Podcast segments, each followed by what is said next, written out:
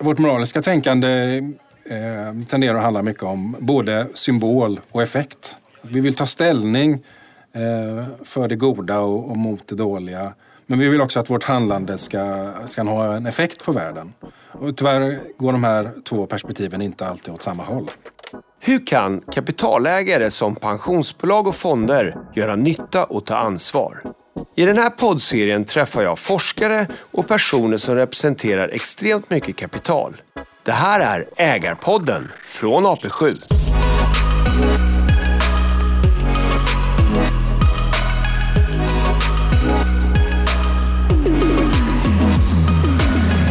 Dagens gäst kommer från Göteborgs universitet och har en stor palett av perspektiv på kapital, ägande, ansvar, etik, beteende och filosofi. Varmt välkommen till Ägarpodden, Joakim Sandberg. Tack så mycket. Det är jättekul att ha med dig, för nu ska jag försöka bena ut här lite av dina titlar. Jag läser innantill här på Göteborgs universitets hemsida att Joakim Sandberg är professor i praktisk filosofi vid Göteborgs universitet, professor i ekonomi och finans ur ett humanistiskt perspektiv vid Riksuniversitet Gröningen i Nederländerna. Och du är föreståndare i finansiell etik i Göteborg. Alltså praktisk filosofi, finans ur ett humanistiskt perspektiv, ekonomi och finans ur ett humanistiskt perspektiv och finansiell etik i Göteborg. Det stämmer. En bred bakgrund inom både ekonomi och filosofi och försöker förena dessa i det jag kallar för finansiell etik. Just det, det är föreningen där som är det intressanta. Mm. Det är skärningspunkten. Ja, precis. Vi försöker... Pengar och finans väcker många filosofiska frågor och dessa tycker vi har varit understuderade i vetenskapen. Så det är de som vi vill studera och då krävs ju ett ganska tvärvetenskapligt perspektiv för att förstå alla bitar. Man måste kunna förstå hur det finansiella systemet fungerar men också ha ett liksom, samhällsperspektiv, ett filosofiskt perspektiv. Och det här har du gjort i hela din forskarkarriär kan man säga, eller? Så att jag har en bakgrund inom både ekonomi, Handelshögskolan i Göteborg och doktorerade sen i filosofi. Och sen har jag hela tiden haft ena benet i filosofi och andra i ekonomi och nu är jag professor i båda ämnena. Ja. Och det här är sedan början av 2000-talet. Skulle du kunna säga att det är väldigt tydligt, vilket vi andra känner i alla fall, att den här ansvarsfrågan och moralfrågan inom finansmarknaden har ju ökat något påtagligt under de här åren. Hur har din resa då som verkligen jobbat i det gränssnittet? Hur har du känt det? Så är det ju. Så där har jag ju haft tur på det sättet att mina frågor kommit att ligga i tiden. Eller så har jag också hakat på den här trenden, så kan det också vara förstås. Så att det finns ett växande intresse för den typen av frågor och därför har min forskning också rönt stort intresse. Men vad tror du det växande intresset, vad tror du det kommer ifrån? Är det liksom allmänt att mänskligheten har fått högre perspektiv på moral, eller hur? Nej, jag tror att det kommer i olika trender. Jag tror att det kommer i olika trender. Jag menar, om vi zoomar ut så kan man väl säga att liksom den storskaliga trenden har väl egentligen varit tvärtom. Att vi har... Ekonomi har blivit en specialistgren inom liksom samhällsvetenskap där man har ett väldigt snävt sätt att tänka och finansiell ekonomi kanske framför allt. Så den stora trenden är väl egentligen att det blir mer och mer specialisering. Men sen någon gång under den här resan har vi ju tvingats kanske erkänna att allting hänger ihop. Vi står nu inför stora globala utmaningar där klimatförändringen är kanske den största. Och då inser vi att det går inte att tänka i de här silon, utan vi måste försöka koppla ihop sakerna. Och så att kopplingen mellan etik och ekonomi är väl på ett sätt liksom återgång till ett bredare sätt att tänka. I forskarvärlden har det varit så... Tydligare tidigare, kanske 46... Den första nationalekonomen var Adam Smith. Han var professor i praktisk filosofi i Skottland. Så att man kan säga att nationalekonomin kommer ur filosofin. Ja, det går långt tillbaka då, exakt. Ja. Vi snackar inte 80-tal nu. Nej, nej precis. Nej. Men du, det står vidare här att mycket av din senaste forskning har handlat om hur finansiella aktörer som banker och pensionsfonder kan och bör ta ett tydligare ansvar för samhället och miljön. Jag har valt att intressera mig för pengar och finans för att det är ju en så stor drivkraft i samhället. Va? Ska man studera ekonomins påverkan på samhället så är det ju penningflöden som är i centrum.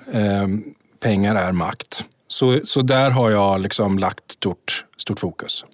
Och då tog ju du fram på uppdrag av Naturskyddsföreningen så sammanställde du forskningen kring hållbart sparande 2015. Berätta, vad var slutsatserna från den sammanställningen? Ja, precis. Så att, det är en av de mer populära översikterna som jag har författat. Och där försöker jag ställa några breda frågor. Dels då, vilka olika strategier kan man ha som kapitalförvaltare för att försöka göra någonting för miljön? Va? Och sen för det andra, hur ska vi utvärdera dessa strategier? Och då har jag framförallt då utvärderat dem utifrån symbol och effekt. Eller kanske framförallt effekt som jag tyckte är det viktigaste då. Så... Och då pratar vi effekt så som vi pratar om ibland i realekonomi. Alltså effekt på riktigt ute i världen då, eller? Ja, om du tänker på vad är din moraliska uppgift så som... Som kapitalförvaltare så kommer de flesta på två huvudtyper av idéer. Det ena är något mer symboliskt, att ta ställning för hållbarhet. Eller att stå upp för hållbarhet och ta ställning mot miljöförgiftning och sånt. Och den andra idén är att försöka använda sin roll till att förändra världen. Att försöka använda sin roll som förvaltare att förändra hur bolag arbetar med etik och miljö. Så det är de här symbol och effekt som vi tenderar att hamna i som ledstjärnor på det här området. Hur ska man göra för att uppnå dessa då? Ja, då var de här strategierna som jag sa att jag gick igenom då. Bara för att man vill ta hållbarhetshänsyn så är det ju inte uppenbart hur man som kapitalförvaltare ska agera. Så de vanligaste strategierna som jag tar upp då, det är den här att välja bort. Det vill säga att försöka inte investera i stora miljöutsläppare. Att välja till de goda bolagen, de som man tror kan förändra världen, bidra till större hållbarhet. Påtryckning som jag kallar det, vill säga kanske det som är fokus i er podd främst, att interagera med bolagen och försöka förändra dem inifrån, så att säga. Och till sist givande, att använda avkastningen till något gott. Det är de huvudtyper av strategier som jag studerar. Och lite förenklat kan man säga att de här får olika utfall i just symbol- och effektdimensionerna. Och vad visar det sig då? Vad visar det sig de olika utfallen? Ja, den välja bort-strategin är ju mest direkt förknippad med det symboliska tänkandet. Om du frågar... ofta när tidningar gör reportage om vad AP-fonderna eller andra fonder har för innehav så tar de ett sånt symboliskt perspektiv. De säger dina pensionspengar är förknippade med skövlingen av Amazonas eller något liknande. Va? Underförstått här är att för att ta moralisk ställning så bör du välja bort de dåliga bolagen. Så kopplingen mellan symbolik och välja bort är väldigt stark.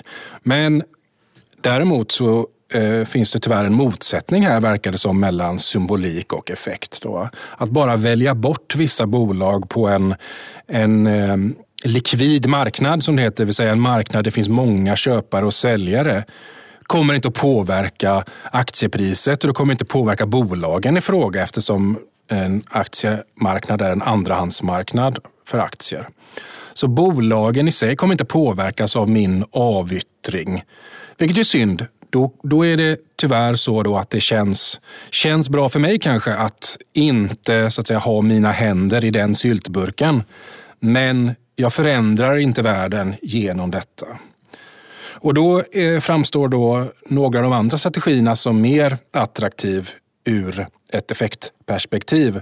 Till exempel påtryckning att försöka förändra bolagen inifrån. Att välja ut de bolag som kan vara framtidens bolag och komma med nya teknologier kanske. Eller att givandets strategi då, att använda avkastningen till att försöka förändra världen. Mm. Och den där sista, att vara givare, är inte den svår att kombinera med vems pengar, att det är pensionsspararnas pengar, att de inte har skrivit under på att man ska skänka bort deras avkastning? Så är det ju, så att den strategin är ju inte aktuell kanske för stora fondförvaltare som så att säga, genom sina kontrakt inte kan göra sådant. Men det finns en lång tradition i Sverige av så kallade ideella fonder där konsumenten går med på att en del av avkastningen går till ideella ändamål.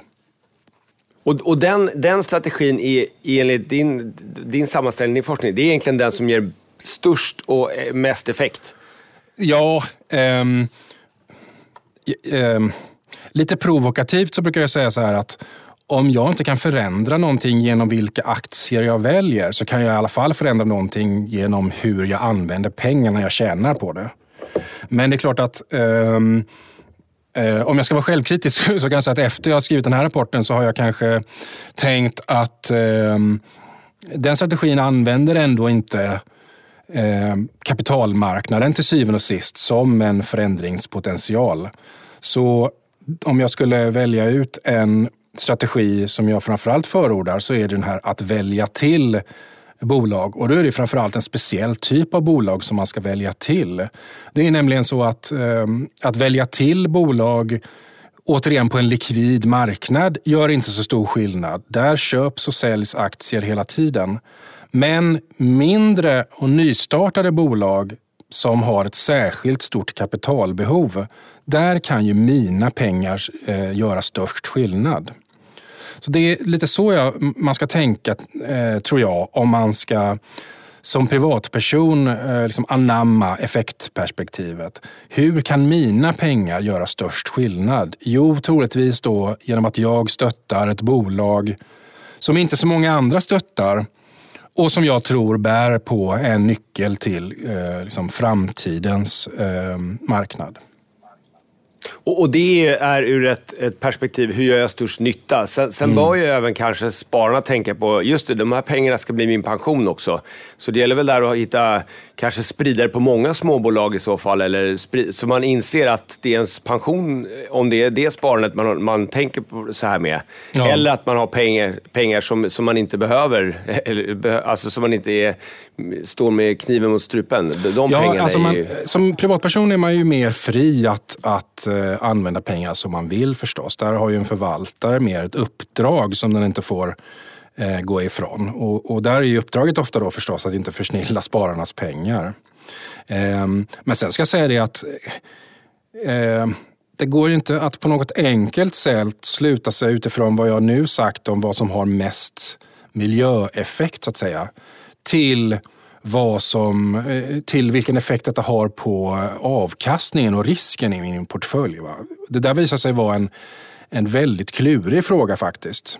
Jag tror att underförstått i din fråga låg lite här att okej, om jag nu satsar på lite småbolag, otestade bolag här som jag tror har intressanta miljöidéer, ja, då ökar risken, va? Och tänk om jag förlorar hela min framtida pension.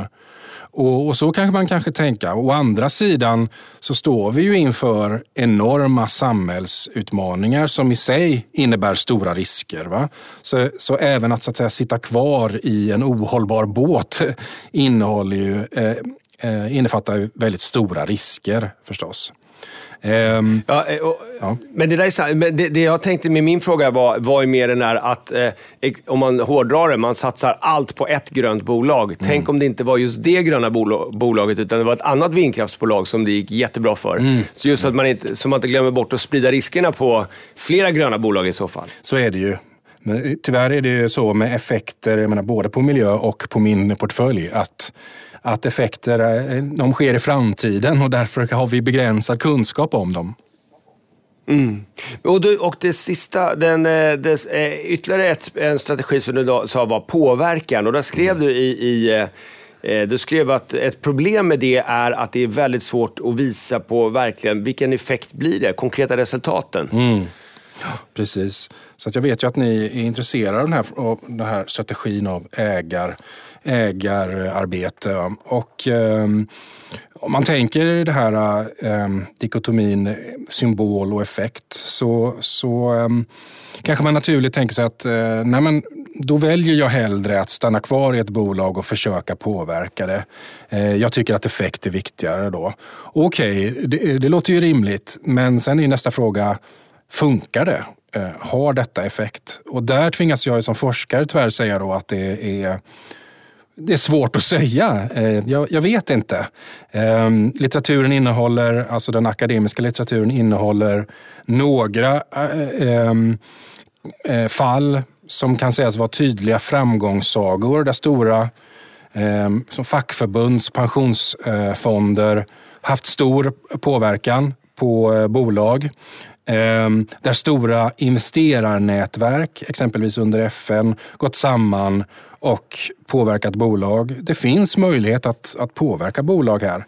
Men hur generellt är detta? Och funkar det liksom alltid? Funkar det överlag? Funkar det bara ibland?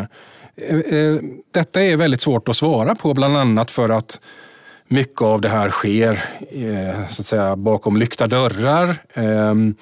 Det är en dialog mellan en ägare och ett bolag. Det får inte andra reda på vad som sker.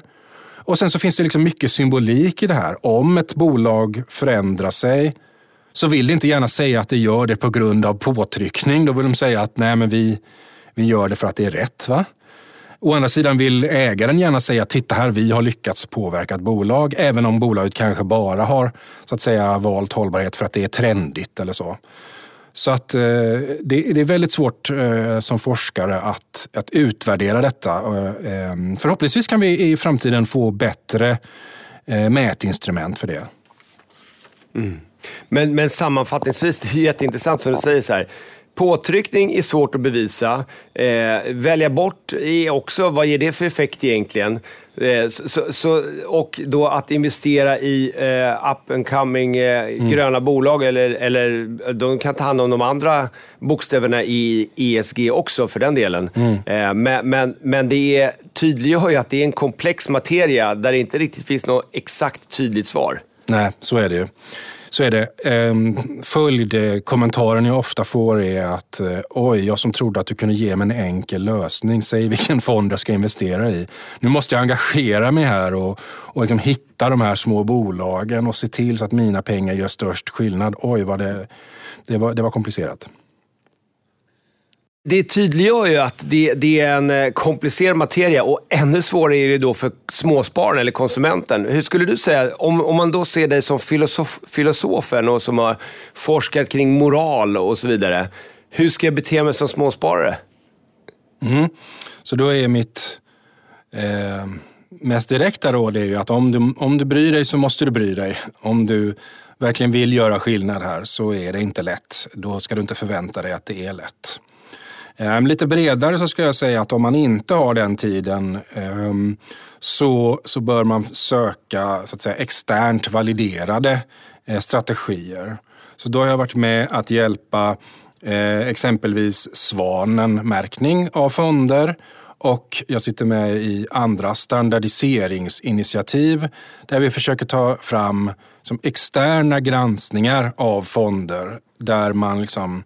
Där det finns en extern part som man kan lita på har kollat att fonden checkar av vissa punkter, gör sitt bästa för att nå upp till de här målen med symbol och effekt. Hur ser du på det här med vilket ansvar en kapitalägare har? Hur långt sträcker sig det ansvaret? Vi kommer ju från tidigare från Friedman och att det var enbart avkastning som var det viktiga. Vad skulle du säga? Hur har den vetenskapliga diskussionen utvecklats under åren? Ja, om man börjar med den tanken så skulle jag vilja förstå den som en idé om arbetsdelning eller ansvarsdelning. Om företagen och kapitalägarna ser till att liksom sätta pengarna där de växer mest, så kan samhället och individer som ser till att pengarna går till kloka saker och sånt ungefär. En sån idé om arbetsdelning finns ju i den här liksom klassiska idén om den specialiserade marknaden. Va?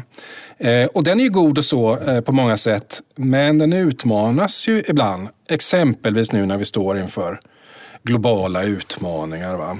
Stora utmaningar som till exempel klimatförändringar tvingar oss att tänka om, och kapitalägare kan inte längre bara tänka på avkastning och risk, för att då lyckas vi inte avhjälpa hotet. Kapitalägare måste ta sin del av ansvaret för att styra om pengar mot ett mer hållbart samhälle.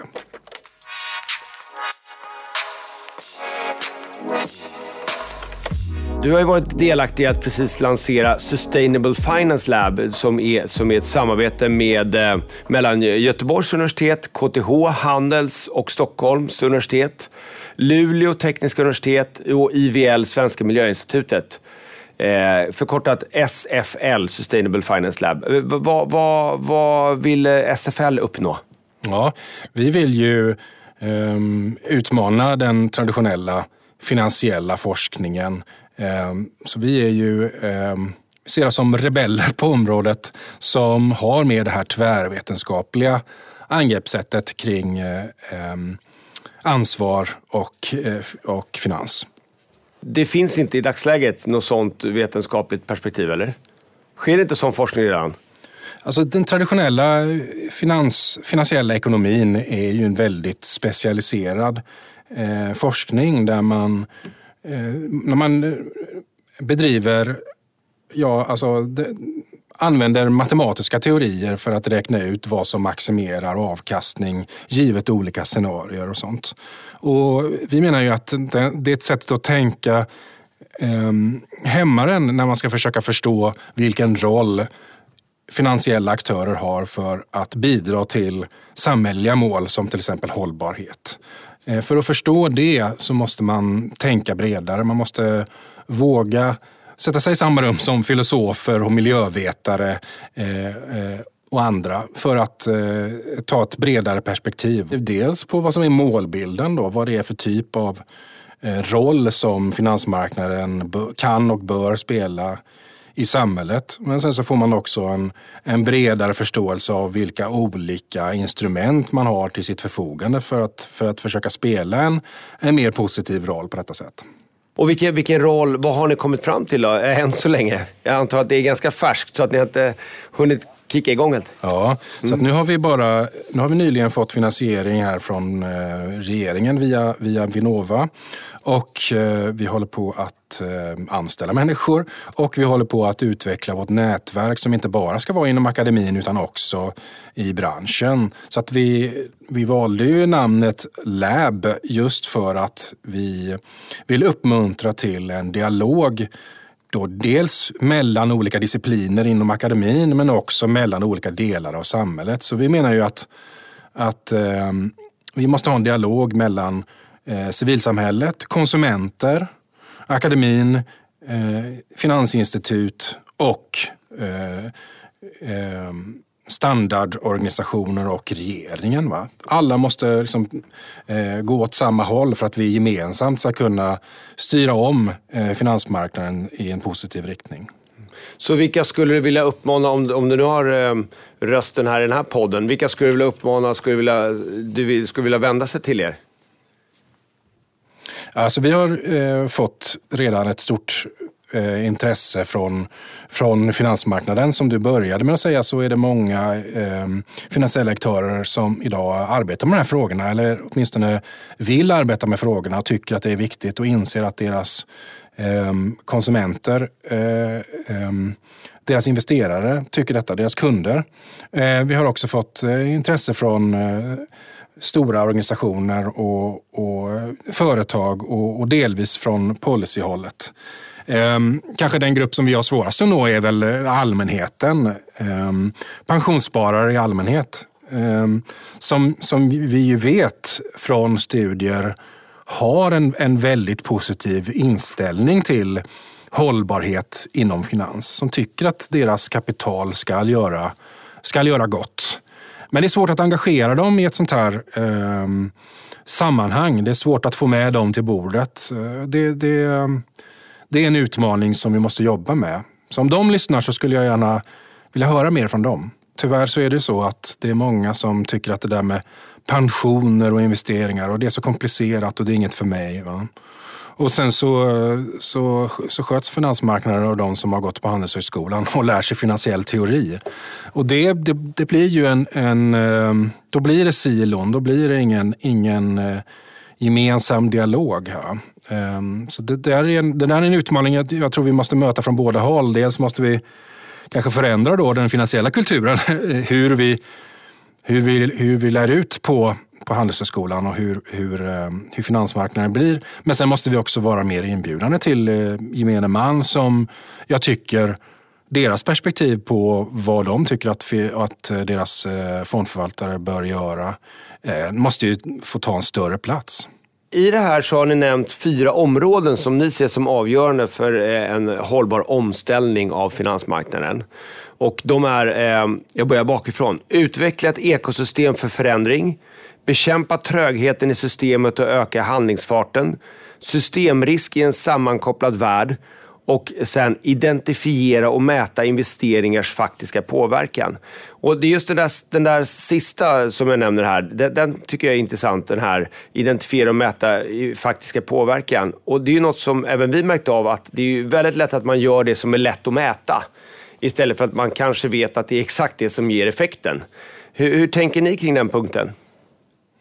Ja, där har vi ju lerat oss då med miljövetare som vi tycker är de som ska ha det yttersta och säga till om hur vi ska förstå påverkan. Va? Det är ju lätt att, jag håller helt med dig att man går på det som är mätbart och ibland kan man missa det som då är viktigare. Och tyvärr så ser vi en tendens till att de analysmetoder man använder för att definiera hållbarhet blir fokuserade på sådana saker som kontroverser i media,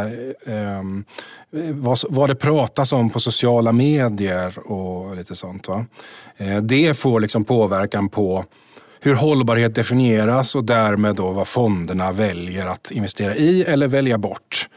Men det är viktigt att ha ett mer naturvetenskapligt perspektiv på vad hållbarhet är och vilken påverkan investeringar har. Så därför vill vi verka för att ta fram bättre mätmetoder för vad som verkligen är hållbart och inte. Just det. Och något som du säger där är också, apropå den, är ju att det är väldigt mycket fokus på klimatet vad det gäller hållbarhet. Och det finns ju mänskliga rättigheter och det finns ju många andra aspekter om man ser till de globala målen också. Att det är lätt att alla driver på samma fråga, så att övriga frågor kommer i skymundan vad det gäller hållbarhet. Jättebra poäng, så därför vill vi också ta fram mätpunkter på den sociala sidan för hur vi kan tydliggöra vilken social påverkan olika investeringar har.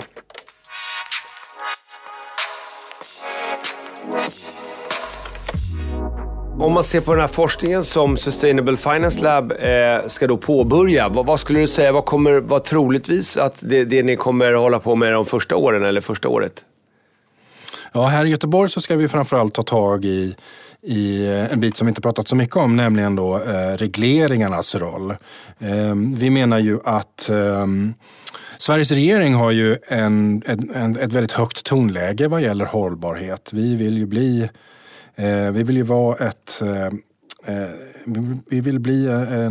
en hållbart välfärdssamhälle. Och Miljöpartiet är med i regeringen och så vidare. Men vi tror att staten kan göra mycket mer för att påverka finansmarknaden att ta ansvar. Exakt hur det här ska gå till tycker vi är en spännande sak att utreda. Räcker det med enklare regleringar som till exempel ökad plikt att redovisa, att förklara vilken påverkan man har eller vilka utsläpp som finns, eller krävs det en mer interventionistisk stat som ger subventioner till grönt sparande eller som ger fonder i uppdrag eller ger dem ett mandat att agera för etik och miljö som AP-fonderna delvis då har ett statligt mandat att göra. Dessa är spännande frågor som vi i Göteborg ska bidra med inom ramen för Sustainable Finance Lab. Alla vill ju ta ansvar och hållbarhet, men ändå är inte riktigt alla frågor lösta. Vad skulle du se för forskning som skulle kunna hjälpa finansmarknaden ännu mera? En typ av utmaning vi har är ju det som ibland kallas för ett kollektivt dilemma. Enskilda aktörer vill förändra saker, men som kollektiv sitter vi fast. Va? Det kan man ju tillämpa både på liksom skillnaden mellan individ och samhälle här hemma. Många individer på finansmarknaden vill förändra saker, men marknaden är sån att den är så likvid att även utsläppande bolagen hittar alltid någon aktieägare. Men klart, tillsammans kan vi göra skillnad. Men det kan man även tillämpa på Sverige kontra internationellt. Sverige vill gå före och ta sitt ansvar och få ner utsläppen och bli hållbart. Men vi sitter också framför ett kollektivt dilemma med resten av världen. Resten av världen kan då ta över, så att säga, våra utsläpp och den industri som vi tycker är dålig för miljön. Så att vi sitter fast i ett sånt kollektivt ansvar där det krävs agerande både på individuell och kollektiv nivå. Är det lite spelteori inkopplat i det där? Mm. Precis, så du vet väl att en bra lösning på spelteoretiska dilemman är just etik. Va? Att vi gemensamt kommer överens om att inte liksom spela spelet och försöka vinna som individer, utan att vinna som kollektiv. Finansmarknaden är ju klassiskt svår nöt på det här området, eftersom kapital är lättrörligt. Va? Så pengarna kan flytta sig till andra länder. Det gör att det är svårt att ha kollektiva regleringar på finansmarknaden. Just. Och något som jag tycker är intressant, det är jättebra att prata med dig då som filosof och moralforskare. Om man minns hur det var med Vattenfall som ägde brunkol i Tyskland. Mm. Och de fick skäll för att de ägde det, och de fick lika mycket skäll för att de sålde det. För vem skulle nu gräva upp den här? Vad skulle du säga? Den moraliska aspekten är ganska intressant kring det här med att äga aktier och sälja av dem. Där har vi inte kommit än den här, vem säljer dina aktier till egentligen? Mm. Det har man ju väldigt svårt att ens veta, eftersom man säljer på en öppen marknad. Man säljer till en annan investerare på marknaden. Vi kommer tillbaka till det, att det finns tyvärr ibland en motsättning mellan symbol och effekt. Man försöker göra det rätta, stå upp för principen och avyttra det man tycker inte borde finnas. Men då köper någon annan det, och det gör ingen skillnad i det stora hela. Det är ju mycket beklämmande. Mm. Och samtidigt, om du äger kvar det, då ligger bevisbördan på att du verkligen har någon effekt av att du äger det. Så hur den gör så är det svåra dilemman, ja. Mm. Jag tackar så hemskt mycket för att du har varit med här i podden, och väldigt intressanta perspektiv. Stort tack att du var med, Joakim Sandberg. Tack så mycket.